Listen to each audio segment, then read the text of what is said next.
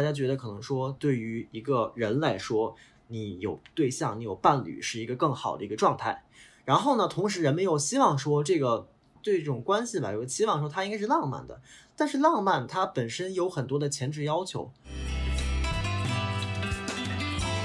可能原来大家觉得，呃，本科生就已经很了不起了。然后，但是现在可能觉得你要，你不光要本科生，你要九八五二幺幺，甚至要 C 九，你才是很厉害的。那这个过程是如何建立起来的？精英阶层他会不断的重新定义什么是值得被追求的。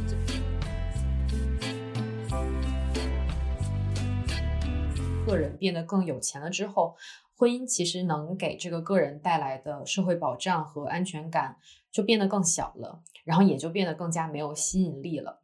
所以这个时候选择单身是我自己乐意，选择谈恋爱也是我自己乐意。那这个时候选择谈恋爱，我当然愿意去选择浪漫的谈，而不是单纯为了经济利益的去谈。我们其实可能很难去想象，除了嗯亲子关系、然后情侣关系、婚姻关系之外的亲密关系。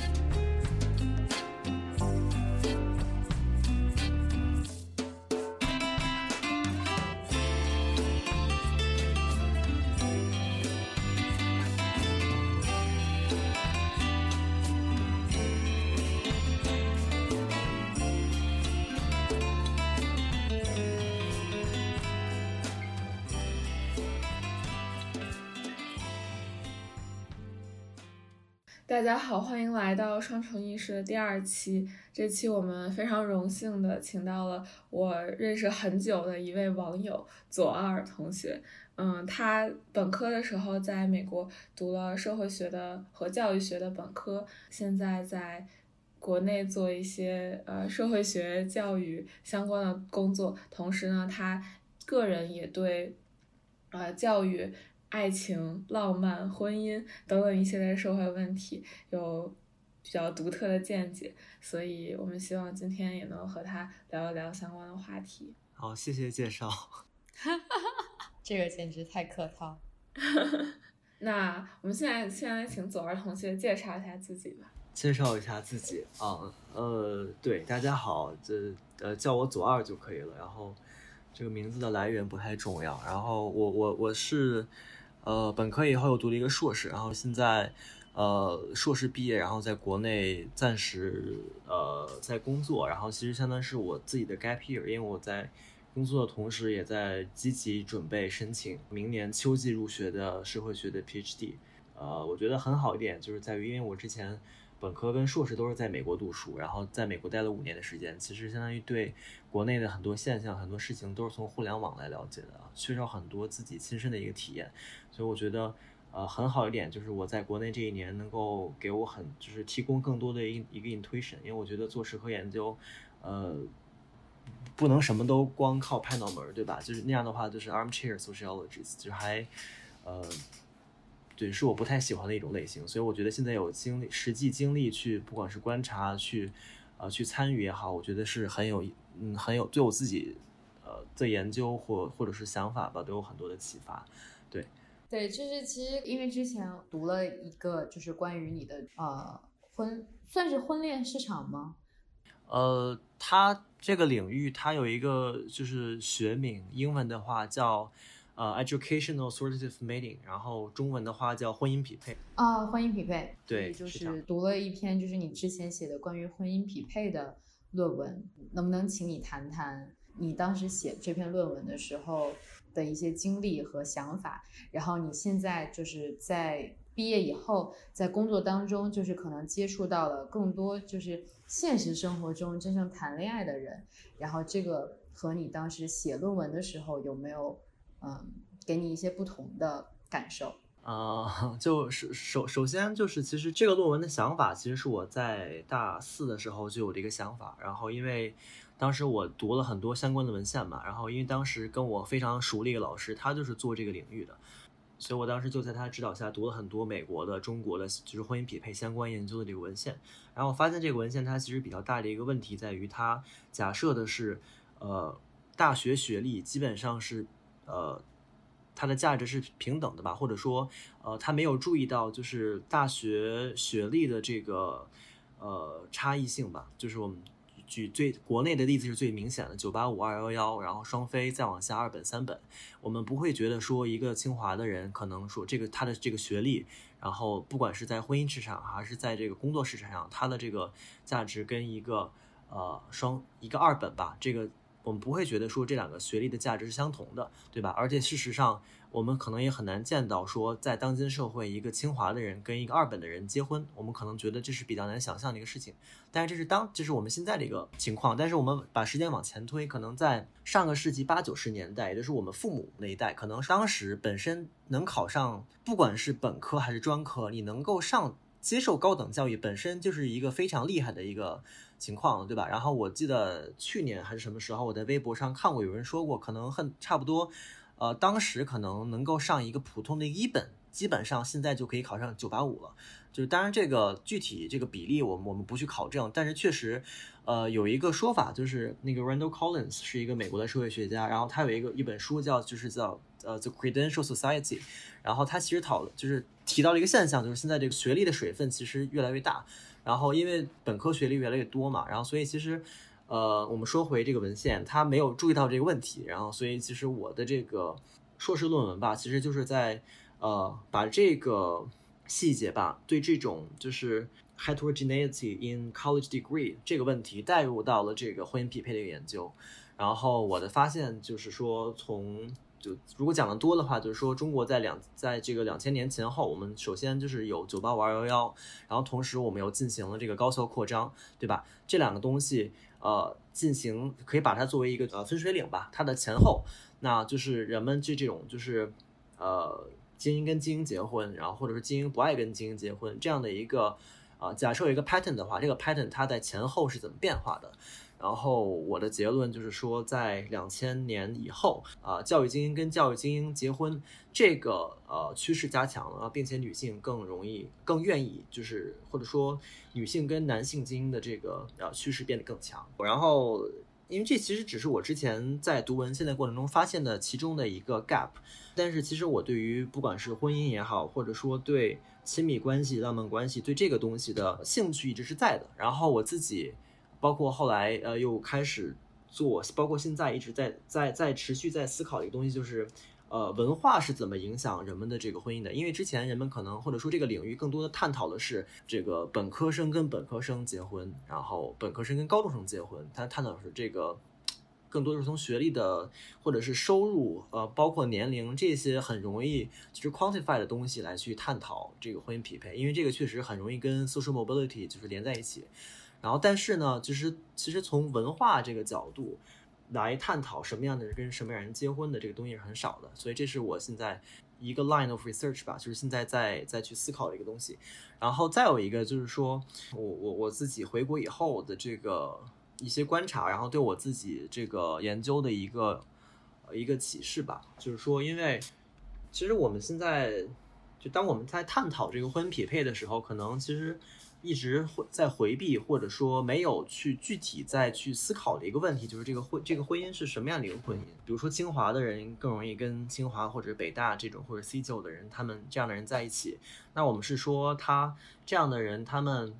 在进行利益交换吗？这是这可能是一种观点。另外一个可能是说他们是就是我我们在很很多这种婚姻匹配的研究吧，它其实哦对，有一个很很著名的一个关于婚姻匹配研究的一个假设，就是这个东西叫。浪漫爱情假设，它的基本观念就是说，随着这个工业革命的发展，或者说这个经济发展，浪漫爱情会越来越多。然后在这样的情况下的话，就是，呃，人们在挑选自己的这个婚姻伴侣的时候，会越来越不在意彼此的一个学历。对，但是这个就是根据不管是美国还是其他呃欧洲啊这些英国这些地方的 empirical research，其实这个假设很少。怎么说呢？就是很少被证实，或者说就是很少有那种就是比较一致的，也就是说，确实是哇，现在就是人们根本不 care 学历了，这个东西是相对就是可能就比一百年前相对好一些，但是整体来讲它是没有被证实的。而且其实怎么说呢？嗯，随着工业发展，然后还有一个东西伴随的话，就是这个 educational expansion，就是不管是 mass education 还是说 higher education，确实有学历的人越来越多。然后，因为其实像现在这个婚姻匹配领域比较经常被引用的两个理论，就是两个理论吧，一个是这个韦伯的这个 social closure theory，就是说，呃，教育精英他们不愿意去，呃，跟比他们这个教育阶层低的人结婚，是因为他们想。保持他们自己的个人的这个社会阶层，然后比如说他是一个特别 top 的一个学校，然后他觉得他可能跟一个呃比较不太好的学校的人结婚的话，他会丧失掉自己的这个精英血统之类的。对，说的细碎一点。好，这是一个理论。另外一个理论的话就是叫 cultural matching 吧，就是说呃，它可能更多的是比如从这个 habitus 或者是 cultural taste 文化品味或者是这个行为习惯这个角度来探讨的。你比如说。举法国的例子吧，对，呃，就比如说法国的这种，或者是欧洲的这种教育精英的话，他们可能听古典音乐，然后读读哲学，然后读这种非常阳春白雪的东西。但你可能一个呃只接受过高中学历的人，他可能没有机会去呃欣赏，没有机会去接触的东西，所以他可能也很难去欣赏这种东西，对吧？那所以说，一个本科生或者说一个精英大学的学生跟一个高中生，他们不能。呃，结婚或者他们不能够成为伴侣，不一定是因为这个教育精英他想那个就是维持住自己的东西，而是因为他们可能根本很难产生对话，对吧？或者说他们的生活就是，即使他们能够面对面接触到彼此，可能他们的生活太不一样了，导致他们就自己 appreciate 的东西，对方根本 appreciate 不了。那这是一个 cultural matching hypothesis。当然了，就是也有一些其他的这个假。就是假说，就有一个东西，就是类似，就是互补吧，也有互补假说。就比如说，说你的这个东西是我之前没有接触过的，对我来说非常的吸引我，对吧？当然，这个具体是同性相吸还是说互补，是见而有之的。对，刚刚左二所说的、所提到的那两个理论，就和我和王儿彤吧，我们昨天看到的那一篇。九八五相亲局的文章非常 relevant 哦，我也看到那个了，我看到那个了，对我还想去他们的线下活动看一看。你知道你在你在说的时候，就让我想到，就是其中有一段采访，他说就是什么，我平常都听古典音乐，然后我我会品茶，我会品酒，我希望这个女生至少要明白我在听什么。就这这这个也是你刚才在说的时候，我一直在考虑的一个东西，就是。这个圈层划分到底是以学历为主要因素，还是就是它就是一个呃叫什么原生家庭的阶级的问题？因为我觉得其实这两个，我觉得都有。对，我觉得这两个一这很混杂，其实。对，尤其是就是现在感觉这两个 variable 变量吧，感觉越来越呃怎么说呢？趋同。对，趋同。对对对，因为感你也说过，你在文章里面说过，就是其实从。高考改革以来，就是中国内的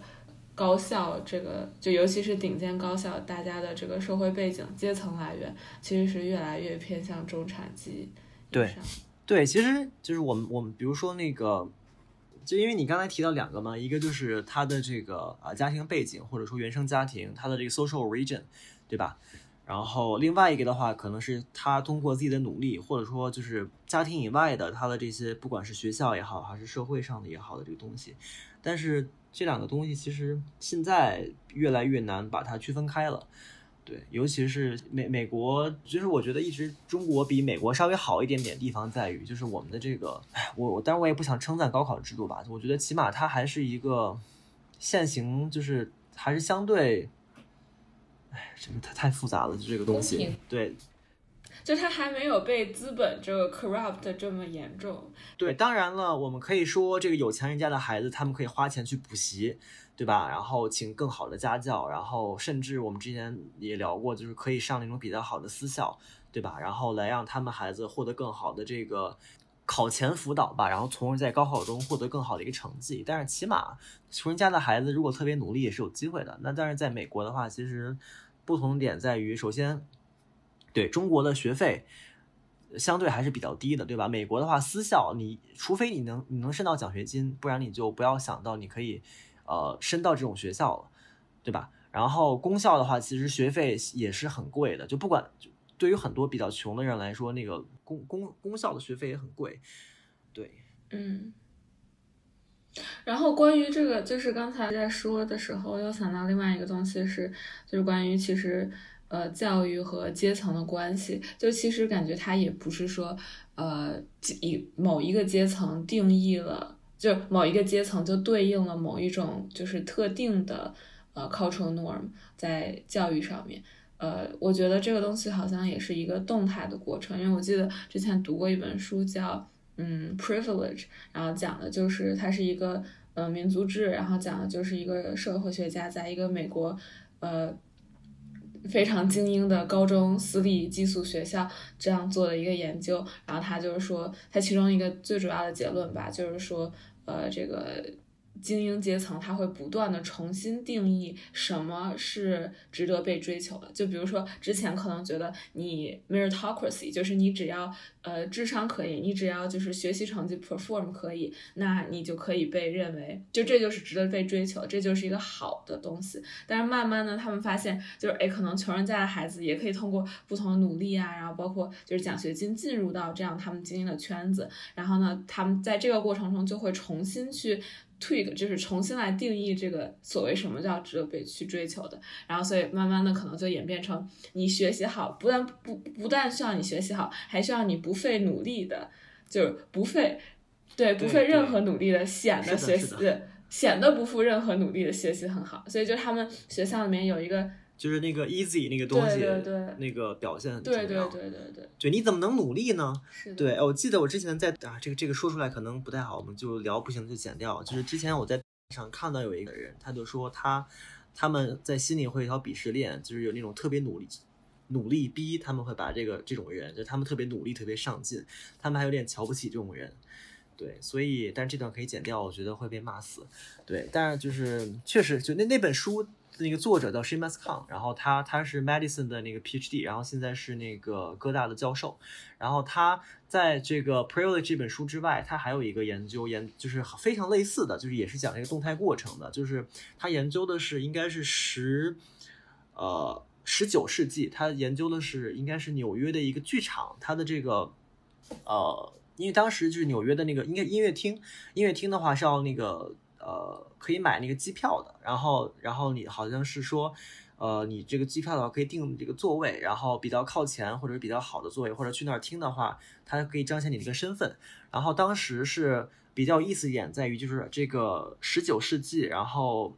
基本上是从中后期开始吧，会涌现出了一个新的一个呃 middle class，或者说就是 high middle class，这些人他是比较。呃，靠自己的能力、靠技术上来的这帮人，然后他们开始涌现到这个音乐厅里面。也就是说，原本这个音乐厅可能就是那种呃 old money 吧，就是可能是靠这种呃遗传，就是继承下来的钱。这些他们这些 middle class 或者 high middle class，他们音乐厅里面现在进来了新的一些人，他们是靠技术，他们是后来的后来者，这个兴起的这种呃 middle class 或者是 high middle class。那这些人他们坐在了一起，那可能我们现在如果只看。呃，这个厅内的人的话，我们可能会觉得说，哇，现在现在这个观众更 diverse 了，或者说 middle class 的组成更加 diverse 了。但是实际上呢，它很有意思一点就在于，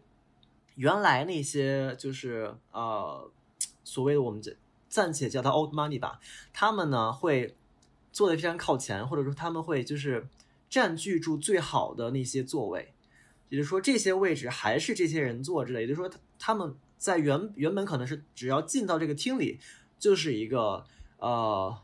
一个 signal 吧，然后现在他们把这个 signal 更加的呃细化了，对吧？一定要坐在最好的位置上，而这个位置可能是那些 new money 或者说呃那些后就是新秀吧，他们搞不到的，所以这就是一个动态的一个过程。对我觉得这这个还还还是挺有意思的，包括或者说就是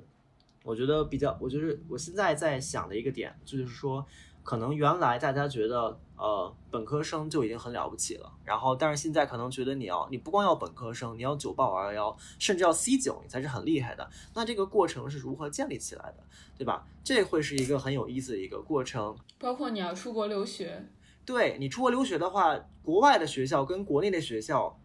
这个 hierarchy 就是哪个学校被放在哪个层级上，它是怎么建立起来，其实都会是很有意思的课题。然后其实之前和左二私下单独聊的时候，你有提到过你对你在工作之后对于恋爱、浪漫这些话题有了一些新的感想。嗯，你能不能和我们谈一谈呢？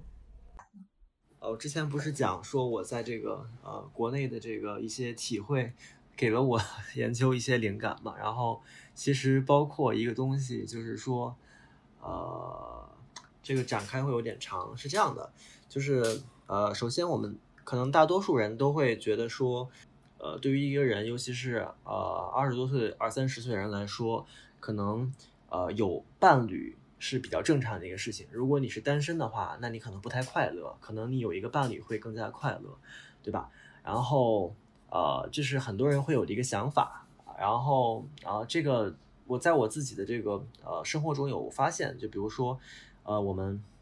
公司，然后它会有一个东西叫生日会，然后每个月的月底，然后会把当月过生日的同事，然后请到台上，然后呃每个人会收到两名同事现场的祝福，然后呃有一个月有六名同事过生日，然后三个人都接收到了说啊祝你早日找到对象，祝你早日呃找到男朋友，找到女朋友这样的祝福，然后他发现哇哦这个还蛮有意思的，因为其实。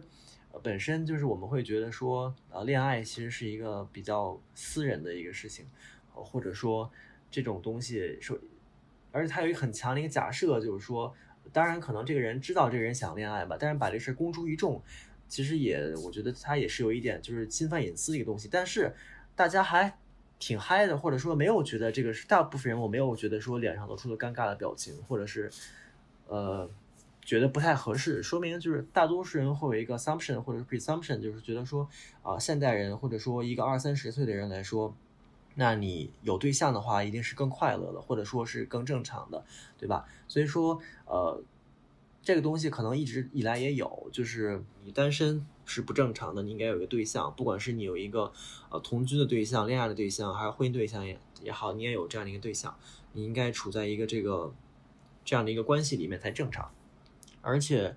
呃，我们在当代社会对于这种关系还有一个更高的一个要求，或者说一个理想，就是说这个东西它应该是浪漫的，应该是基于爱情的，对吧？就是这样的，比如说基于爱情的，或者基于浪漫的这样的一个关系，一定是比如说基于纯粹的利益交换，比如说两个人住在一起，房租比较便宜，于是我们我们快乐的住到了一起，然后或者说就是，呃，我觉得我们两个人结婚的话，可以给我们彼此父母的企业带来更高的利润。然后我们两个在一起吧，就是我们会觉得说这样的关系好像会比那种纯粹的浪漫，或者是就是起码有感情基础的这种呃关系会会差差一等吧，或者说大多数人会有觉得这有这样的一个感受。那么也就是说，现在不光要你要有对象，而且这个对象最好还是浪漫的对象。如果这个不浪漫的话，就是你可能会别人看低一等，或者说会会被人说闲话吧，对吧？那所以说。它其实某种程度上会给人们造成一个压力，因为其实大家都知道，现在，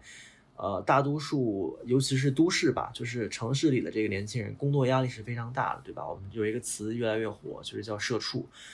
嗯，大多数人可能工作之外，他是没有时间，他可能就是像我，经常就下了班以后，就是我真的不想见人，就是不想或者说不想去见一个不熟的人。我我我每天下了班以后就想躺到床上看看书，或者是看看综艺就好了。我觉得就是你让我再去见一个我之前不认识的人，那我觉得这这对我来说是非常的消耗，对吧？但是浪漫对象或者说恋爱对象，他不可能上天蹦下，就是天上掉下来一个人，然后就你就有了，对吧？你也不可能说路上随便拉个人说，嗨，我们恋爱吧，这个事儿听起来挺浪漫，但是他他他不太现实，对吧？所以说，其实我们要有一个浪漫对象的话，其实你需要有一个，首先你要不断的去认识。去去找这个人，对吧？不管你是通过互联网也好，还是说你是通过朋友介绍也好，你可能需要一个比较长的一个认识的一个过程。这个见人的过程，其实对人就已经是它是一个 energy 的一个消能量的一个消耗。然后你跟他进入到关系以后，维持这种关系，其实也是很大的一个消耗，对吧？然后我们我们就我们之前简单提到过，就是说那个像现在，呃，我们很难想象说，比如一个呃两个人在约会的时候不去消费这个事情。对吧？这些东西其实都是对年轻人很很很大的一个一个 burden。那所以这这个我们就会听到了一个 tension。一方面在于说，你你作为一个年轻人，或者说不管是二十岁三十岁也好，你你单身，或者说你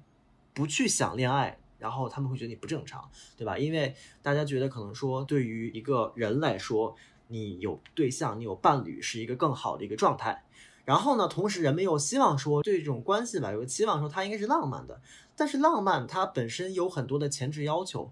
对吧？所以说这个东西就形成了一种呃。tension，所以这是我最近观察到的一个现象。我觉得它某种程度上就是我们觉得说人必须要恋爱，然后这个东西对于当代人来说是一个新的 burden。就单身有什么不好的呢？嗯，对。然后我们可以把它跟一个概念，就是叫 heteronormativity，就是呃异性恋才是正常的，才是。正统的，把它就是这两个概念其实有点像，就是说异性恋才是正统的，同性恋都是有病、脑子不正常的。有对象的人才是正常的，或者说想有对象才是正常的。你们这些单身的，或者说只想单身的人都脑子不正常。其实这两个形态是有一点点像的，而且其实这个背后的逻辑，它它比这个，其实它某种程度上跟这个异性恋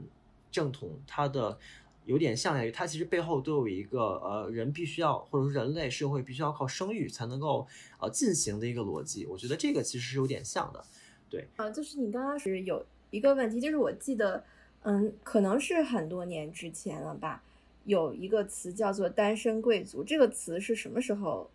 被创造并且被大家谈论？因为感觉现在根本就不会有人说出来这样一句话。现在人形容单身都是单身狗，并且什么，嗯，七夕的时候吧，比如说一直都在吃狗粮，就是为什么？为什么就对单身的污名化？嗯，是什么时候开始的？以及为什么会有这种现象？这个很有意思，这个我没有想过。但其实这个很有意思，有点在于啊，就单身贵族他可能有两种，就或者是自称单身贵族的人吧，可能有两种，一种呢是他眼红别人。说你们都有对象，老子没有对象怎么样？但是他内心可能也很期待恋爱，并且他可能也觉得，呃，单身更好。他只只不过是 sour grape，他是有这种呃酸葡萄的心理。这是另外一种，可能是真的觉得说，单身或者说单身或者是恋爱没有哪个更所谓更好，对吧？可可能有这样的人，但是我觉得可能，呃。比较有意思的可能是后外，就是另外一种，就他真的或者说真的觉得是单身更好，或者说单身也无所谓这样的人，我觉得可能是某种程度上，我们可以把他是不是可以把它当成是一种，就是对于这种呃必须要在一起才正常的这种主流文化或者这种主流思维这种反抗。对我觉得你这个很有意思，我觉得如果有听众是做这种呃文互联网文本分析的人，或者说这种呃大数据分析的人，可以去扒一下，我觉得这个会很有意思。对，但是我自己没有这个手艺，所以我就没有办法。或者我在我在百度这个单身贵族，我在看百度百科，就是对于单身贵族的定义，单身贵族是指没有固定伴侣、没有子女又富有的人。就这个富有指的是真的是阶级、金钱上的富有，多指上述情况的白领阶层。既比较年轻且各方面条件又比较优越的独身成年人，做一个能够承担自己的人，这大概是所谓单身贵族一个最最起码的先决条件。嗯，当然还必须有一些其他的后续条件，否则根本贵族不起来。说起来这件事情，让我也想到了，就是你们觉不觉得，嗯，二十世呃二十一世纪初，就是两千年左右。的不管是电影还是电视剧所展现的都市生活的婚恋观，都和现在所展现的都市生活的婚恋观非常非常非常不同的。就尤其是我想到我看《妙手仁心》里面，就它不是有好几季吗？然后就简直这几季当中，主角进行了排列组合的谈恋爱和交往的过程，而且关键就是分手之后大家一点儿都不尴尬，就这种恋爱观深深的震撼了我。然后也深深的吸引着了我，但是这种嗯情节啊，或者是这种人和人交往的这种 assumption norm social norm，在现在的主流影视剧当中吧，基本上已经不存在了。而且更重要的是，就是你进入家庭了之后，就有可能吧，一方面是因为大家对于这个百年好合的期待和美好的愿望吧，但是其实很多时候都是就很难认可。离婚是一件对双方都好的事情，把而把离婚看作是一种失败，然后这一点，但是这个其实一直有，对对对，这个其实是一直有的，就是嗯，起码现在可能甚至比原来还好一点点。起码离婚的污名化其实应该是在逐渐变好的一件事情。但是其实让我想到，就前一阵儿不是新出台一个政策，就是说要加强结婚时候的仪式感，然后再就是从源头加强婚姻教育，然后就感觉这个政策其实潜在的一个潜台词就是说，呃，离婚是我们不希望达成的状态，然后我们希望从源头上解决这个问题。我觉得我们刚刚说的，不管是对单身还是对离婚的污名化，其实围绕的中心点还是在于，就是作为一种社会制度而存在的婚姻关系和我们或者说社会对于这种关系，不管是把它看成传统还是社会规范，呃，我们对它的信赖、依赖，呃和信仰吧。然后说回到单身贵族这件事，我觉得就是我们都忽视了一点，就是，呃，相比于被迫成为单身狗，呃，我是可以自己主动选择成为单身贵族的。嗯，就单身狗会把自己称为单身狗，其实是因为单身这个状态对于他来说是不值得保持的，而单身贵族会把自己称为单身贵族。或者我们标榜就是单身贵族这个标签，是因为单身这个状态是我自己觉得理想的，我愿意单身。所以我们的终极问题还是在于，就是能够自己愿意保持单身，或者选自己选择成为单身的这个先决条件是什么？就我们应该如何思考这个问题？然后我觉得，就刚刚王若彤讲的，呃，那个单身贵族指的就是富有的人。就这个点对我来说是蛮有说服力的，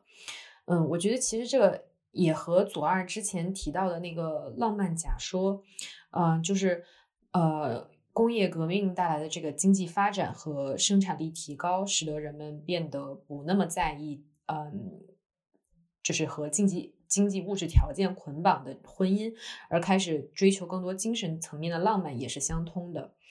就是在社会生产力提高之后，大众在消费和生活上面其实有了更多的选择权，可以变得更加嗯崇尚个人自由，然后同时也有了更多将自己与其他阶级或者组群嗯区分开来的嗯可能性和空间吧，也就是嗯可以。自己去创造什么样的生活方式或者消费方式是更高级的，或者说更主流，啊，是或者甚至更非主流。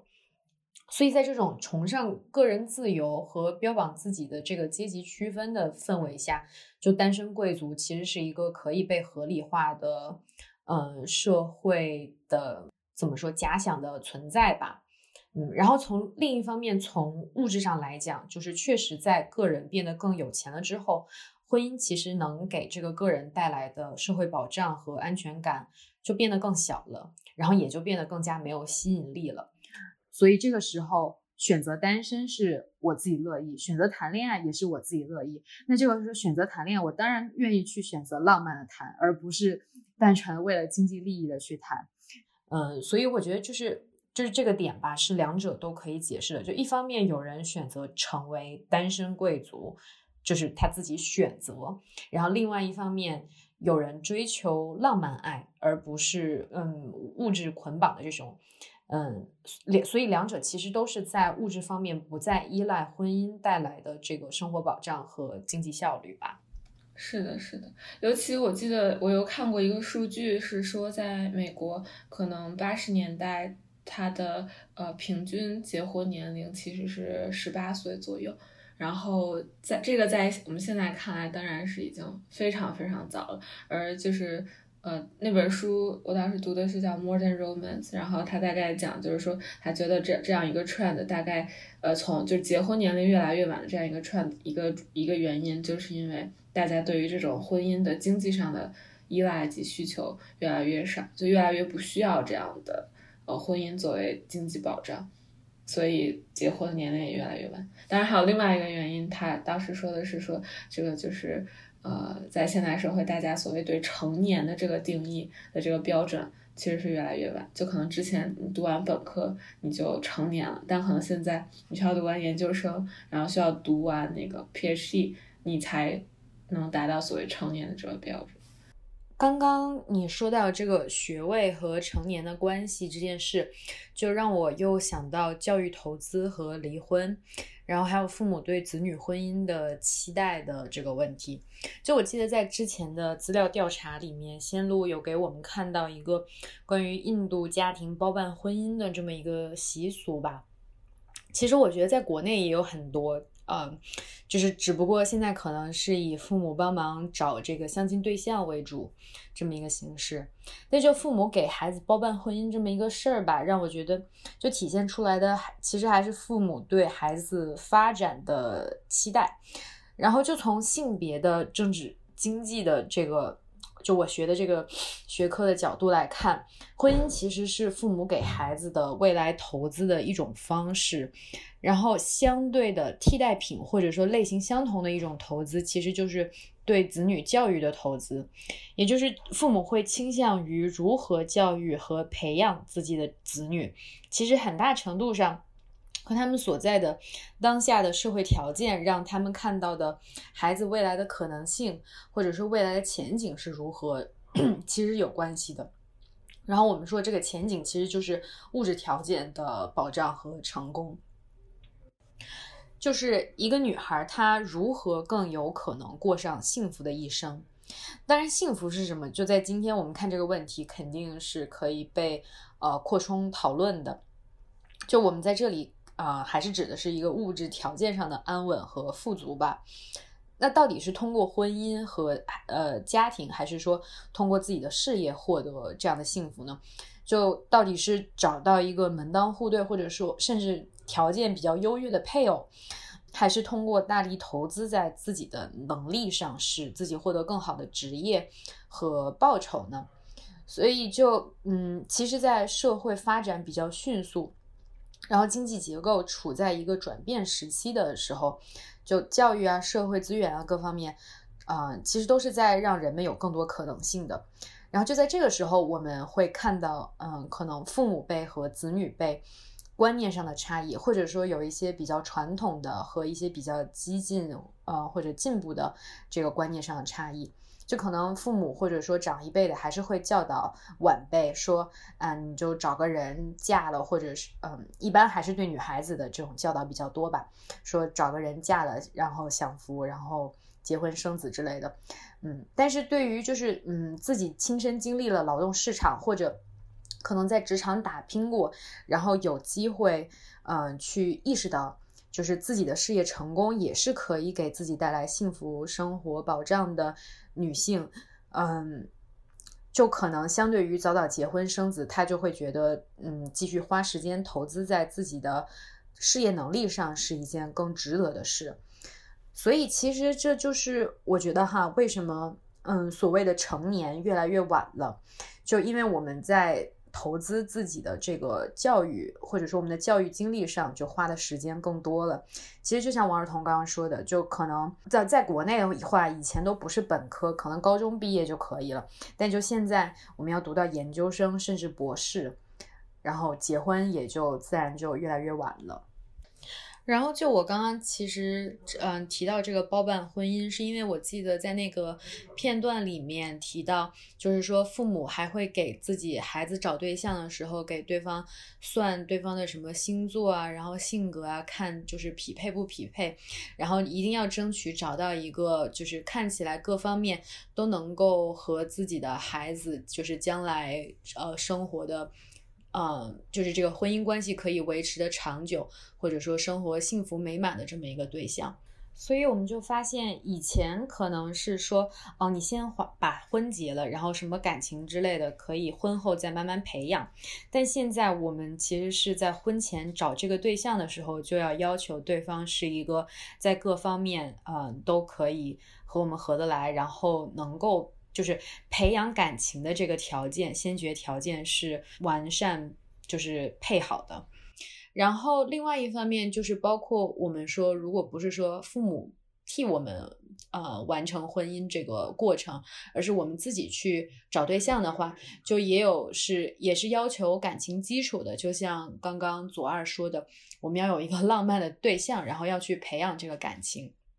然后我就在想，那我们要有要培养感情，然后或者是有这个浪漫的对象，嗯，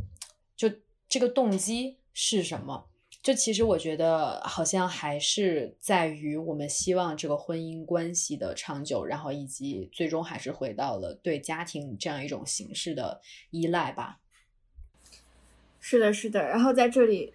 我也想 稍微绕回一下之前所提到的单身贵族和单身狗这个问题。然后还有就是为什么我们会觉得可能一个人的嗯感情关系状态只有单身和。嗯，在一段亲密关系或者是婚姻当中，就这两种，嗯，binary 的结构吧。就是关于这个单身贵族和单身狗的事情，我也觉得就是在刚刚莱斯汀所提到的，就他很多时候是社会资源权利的获取的问题，就是有可能也和嗯，随着社会的发展吧，如果一个人想要在这个社会当中活下去，并且活得相对来说安稳一些的话，他如果靠自己一个人的资源去达到这样的能力，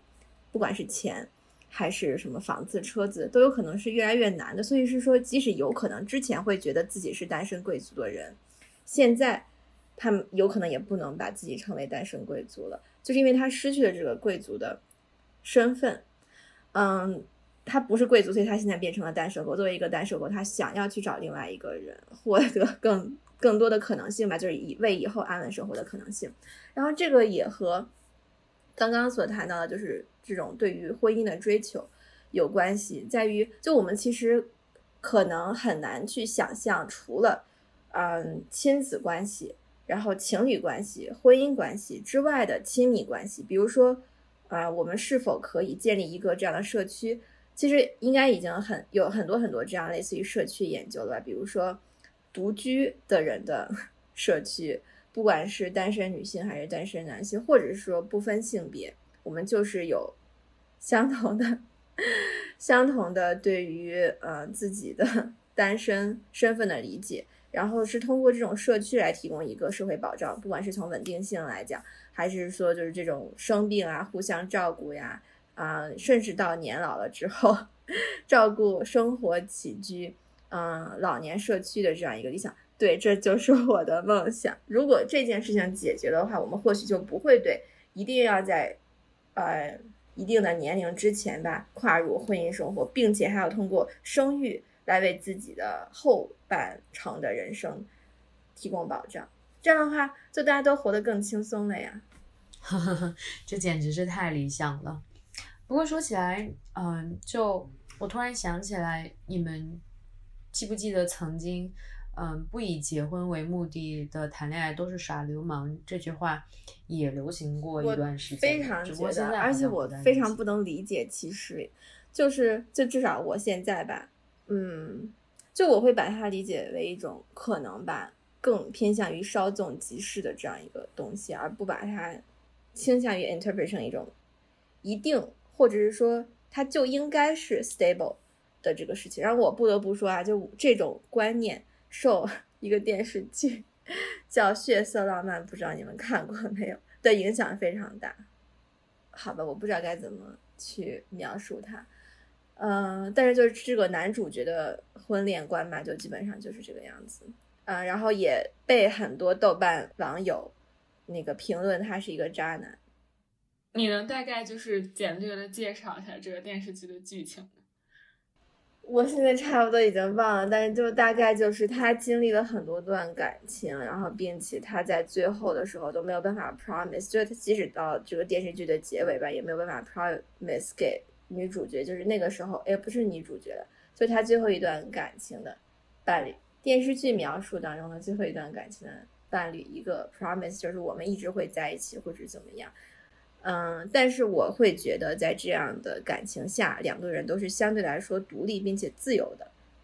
嗯，人格啊角度上来讲，而不是一定要捆绑的，就是所谓的这种自由恋爱和开放关系。我不觉得这是一种开放关系，我只会觉得它是一种，只不过就是它没有一个长久的 promise。对，就是我现在和你 commit 这段关系，但我并不承诺我就是。厮守终生，对，嗯嗯嗯嗯嗯，那就是前一阵儿你看《三十而已》了吗？就是里面也有一个被骂的特别惨的渣男，就是那个王曼妮的那个短暂的男朋友。然后其他在那个电视剧里面就是一个，嗯、他是单身不婚主义吧，他自己说。然后就是他在香港，他是一个香港人，然后但是他经常会来内地出差。然后他在和他和王曼妮认识是一个在一个非常非常浪漫的场景，就是一个游轮上。然后呢，他们俩就持续这段关系，呃，到了这个回当他们回到彼此的生活中，然后但是就是他一直跟王曼妮说，就这个女主角说，就是他不希望结婚，然后他就是他虽然对王曼妮很好，但是一直就没有一个给他就是女朋友的这个称号，然后。呃，在即使后来给了称号之后，就也坦白说，就是其实香港他也有一个也有一个女朋友，然后希望就是他们呃这两个女生相当于是南北互不干扰，就一个在呃上海，一个在香港，然后呢，就这个这个男生就被网友骂的非常非常惨，就是一是你喜欢这个女生，你又不给不给不给她承诺，二就是你不光喜欢女生，你还喜欢两个女生，嗯，我觉得其实这个问题也特别有意思，就是，呃，好像站在一个特别激进的角度看，就是这个男生并不能给这个女生就是做到忠诚于一个伴侣这件事情，特别在道德上值得谴责。然后一个相对比较激进的看法是，这个并没有什么，然后可能相对来说更支持 open relationship。但我觉得就是在做这种判断之前，我会去想的这个前提条件就是这个女生是如何判断这段关系的。就且不说这个社会价值的社会主流价值的判断，就是在道德上的判断，就是这个女生和这个男生，呃，走进一段这个恋爱关系的时候，他给这个男生传递的信号是否让这个男生能够 interpret 成，就是他是能够接受这个男生，呃，有两个伴侣或者是多个伴侣的。然后如果说这个女生，如果如果说这个男生他是单方面宣布 我要有多个女朋友，你只是我多个就是伴侣中的其中一个，那可能是这么说，就是他是在双方没有达成共识的情况下自己去做这件事情，而这件事情的结果，如果说在结果上造成了就是，嗯，女方的这个呃物质或者是情感上的这个伤害的话，那他就是值得谴责。但是如果说这个女生可能也从一开始就向男生传递了这种信号，就是说你可以有 open relationship，而我也是有这样自由的话，那可能就是从我的角度上来讲，我不会从道义上去谴责，就是任何一方。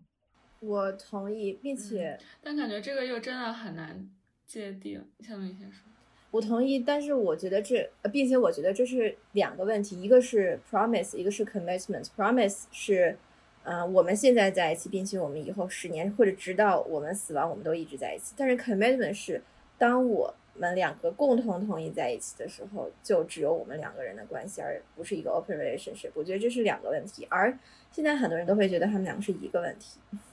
但是即使是。呃，在我们两个交往的过程当中，只有一对一的交往，而不是一对 N 的交往，也并不能够 imply 这个以后很多很多很多年我们都会在一起。这是我觉得有和左二所感兴趣的那个 tension 也是有关系的，就是我们会觉得找一个人很难，并且我们要花精力去认识这些人，是因为我们在认识他们的时候，我们会期待有 promise 也有 commitment。嗯。那我刚才想说的是，就是在王亚青讨论这个开放关系中，就是女生表达诉求的权利的时候，让我想到了就是整个这个呃 consent 这个东西，就是 consent 这个东西它，就或者是说这个这个性关系中它难，嗯，就是女生这个权利它难就难在就是。他这个表达的诉求和所被理解的诉求常常是有偏差的，就可能女生本来表达诉求是我不想或者我不愿意，但是呢，男生就会以各种样各样的方式，就是来把它理解成你想、你愿意，尤其是性关系中，可能我不想要，然后可能就是哦，不要，对你是想要，对对对对对，你就是你到就是到底是 no is no 还是 no is yes，对吧？对对对对对，嗯，这样的其实关系也是跟就是社会上这个就是嗯 power dynamic 是相关的。对，然后我觉得就同样，如果我们说就是逐渐步入开放关系这种呃 norm 的话，就有可能女生在这方面的诉求、表达诉求的权利也是需要被注意的，或者也是一个比较难攻克的点。就是女生说不要，其实就是说要，或者说某种程度上就是那种强吻这种行为是一个非常值得被提倡的，或者是一种很很很有男子气概、很浪漫的行为，对吧？这样的东西其实不管是影视剧里还是什么样，我们见的非常多，而且很多影视剧会把把强吻拍的非常对，我就不明白霸道总裁有什么对拍的很浪漫，对，会把这种拍的很浪漫，所以我觉得一直有媒体的作用在里面。然后我觉得很有意思点就在于，就是美国本科你刚上来就是要上两个课，一个就是网课嘛，一个是 sex education，一个是关于酒的。然后 sex education 里面很明确一点就是 no is no，就是当女生很明确的说不的时候，这个就是不。当然，我觉得就是他他讲这个东西很可能是之前西方或者说美国也会有这个问题，就是我们我们刚刚提到这个问题，但是可能他把这个拿出来了，就是我觉得我们我们现在我们的文化里面，或者说我们不管是小学到大学都没有，或者说我们可以看到的，就是公共提倡很少有就是 no is no 这样的一个呃观念吧，我觉得这个是没有很很被普及的。我我在跟我朋友聊的时候，就是一她是一个女生，她觉得这个东西，起码她很少见。就比如说她在跟别的对别的男生就是约会的时候，有的男生可能就就顺其自然的直接把她的手就牵起来了，她觉得非常的不可以理解。就是你你你有问过我的意见吗？你怎么就就是 suppose 我我想跟你牵手有肢体接触了呢？我不得不说，对对对，是的，是的，是的，是的。而且我所理解的浪漫就是这个询问的过程，就是问我可以牵你的手吗？和我可以亲你吗？这是我觉得浪漫的，就是这是我觉得浪漫的地方。可见我所理解的这个浪漫，它有可能根本就不是那个浪漫，它我所理解的浪漫可能更多的就只是一种尊重而已。嗯，是的，我觉得其实这件事情也有关于就是社会或者我们到底是如何理解男性或者说男子气概这件事情吧。就他到底是以一个霸道总裁的形象出现在女生的面前，还是说以一个呃非常温柔，然后非常会尊重女性的这样的形象出现在女性的面前？嗯，对，对，我觉得这个还蛮有意思的。然后，嗯，今天的时间可能也差不多了，非常感谢，嗯，左二愿意和我们分享他的社会学的一些呃研究，然后还有这个最近的一些感受和心得。今天我们聊了真的非常多，从这个教育和婚姻聊到阶级，然后最后又聊聊到两性关系等等。嗯，那我们也祝左二之后的这个申请。嗯，顺利，对，祝我申请顺利，对，然后研究能够成功发表，对，然后也希望世界太平一点，对，对，世界和平。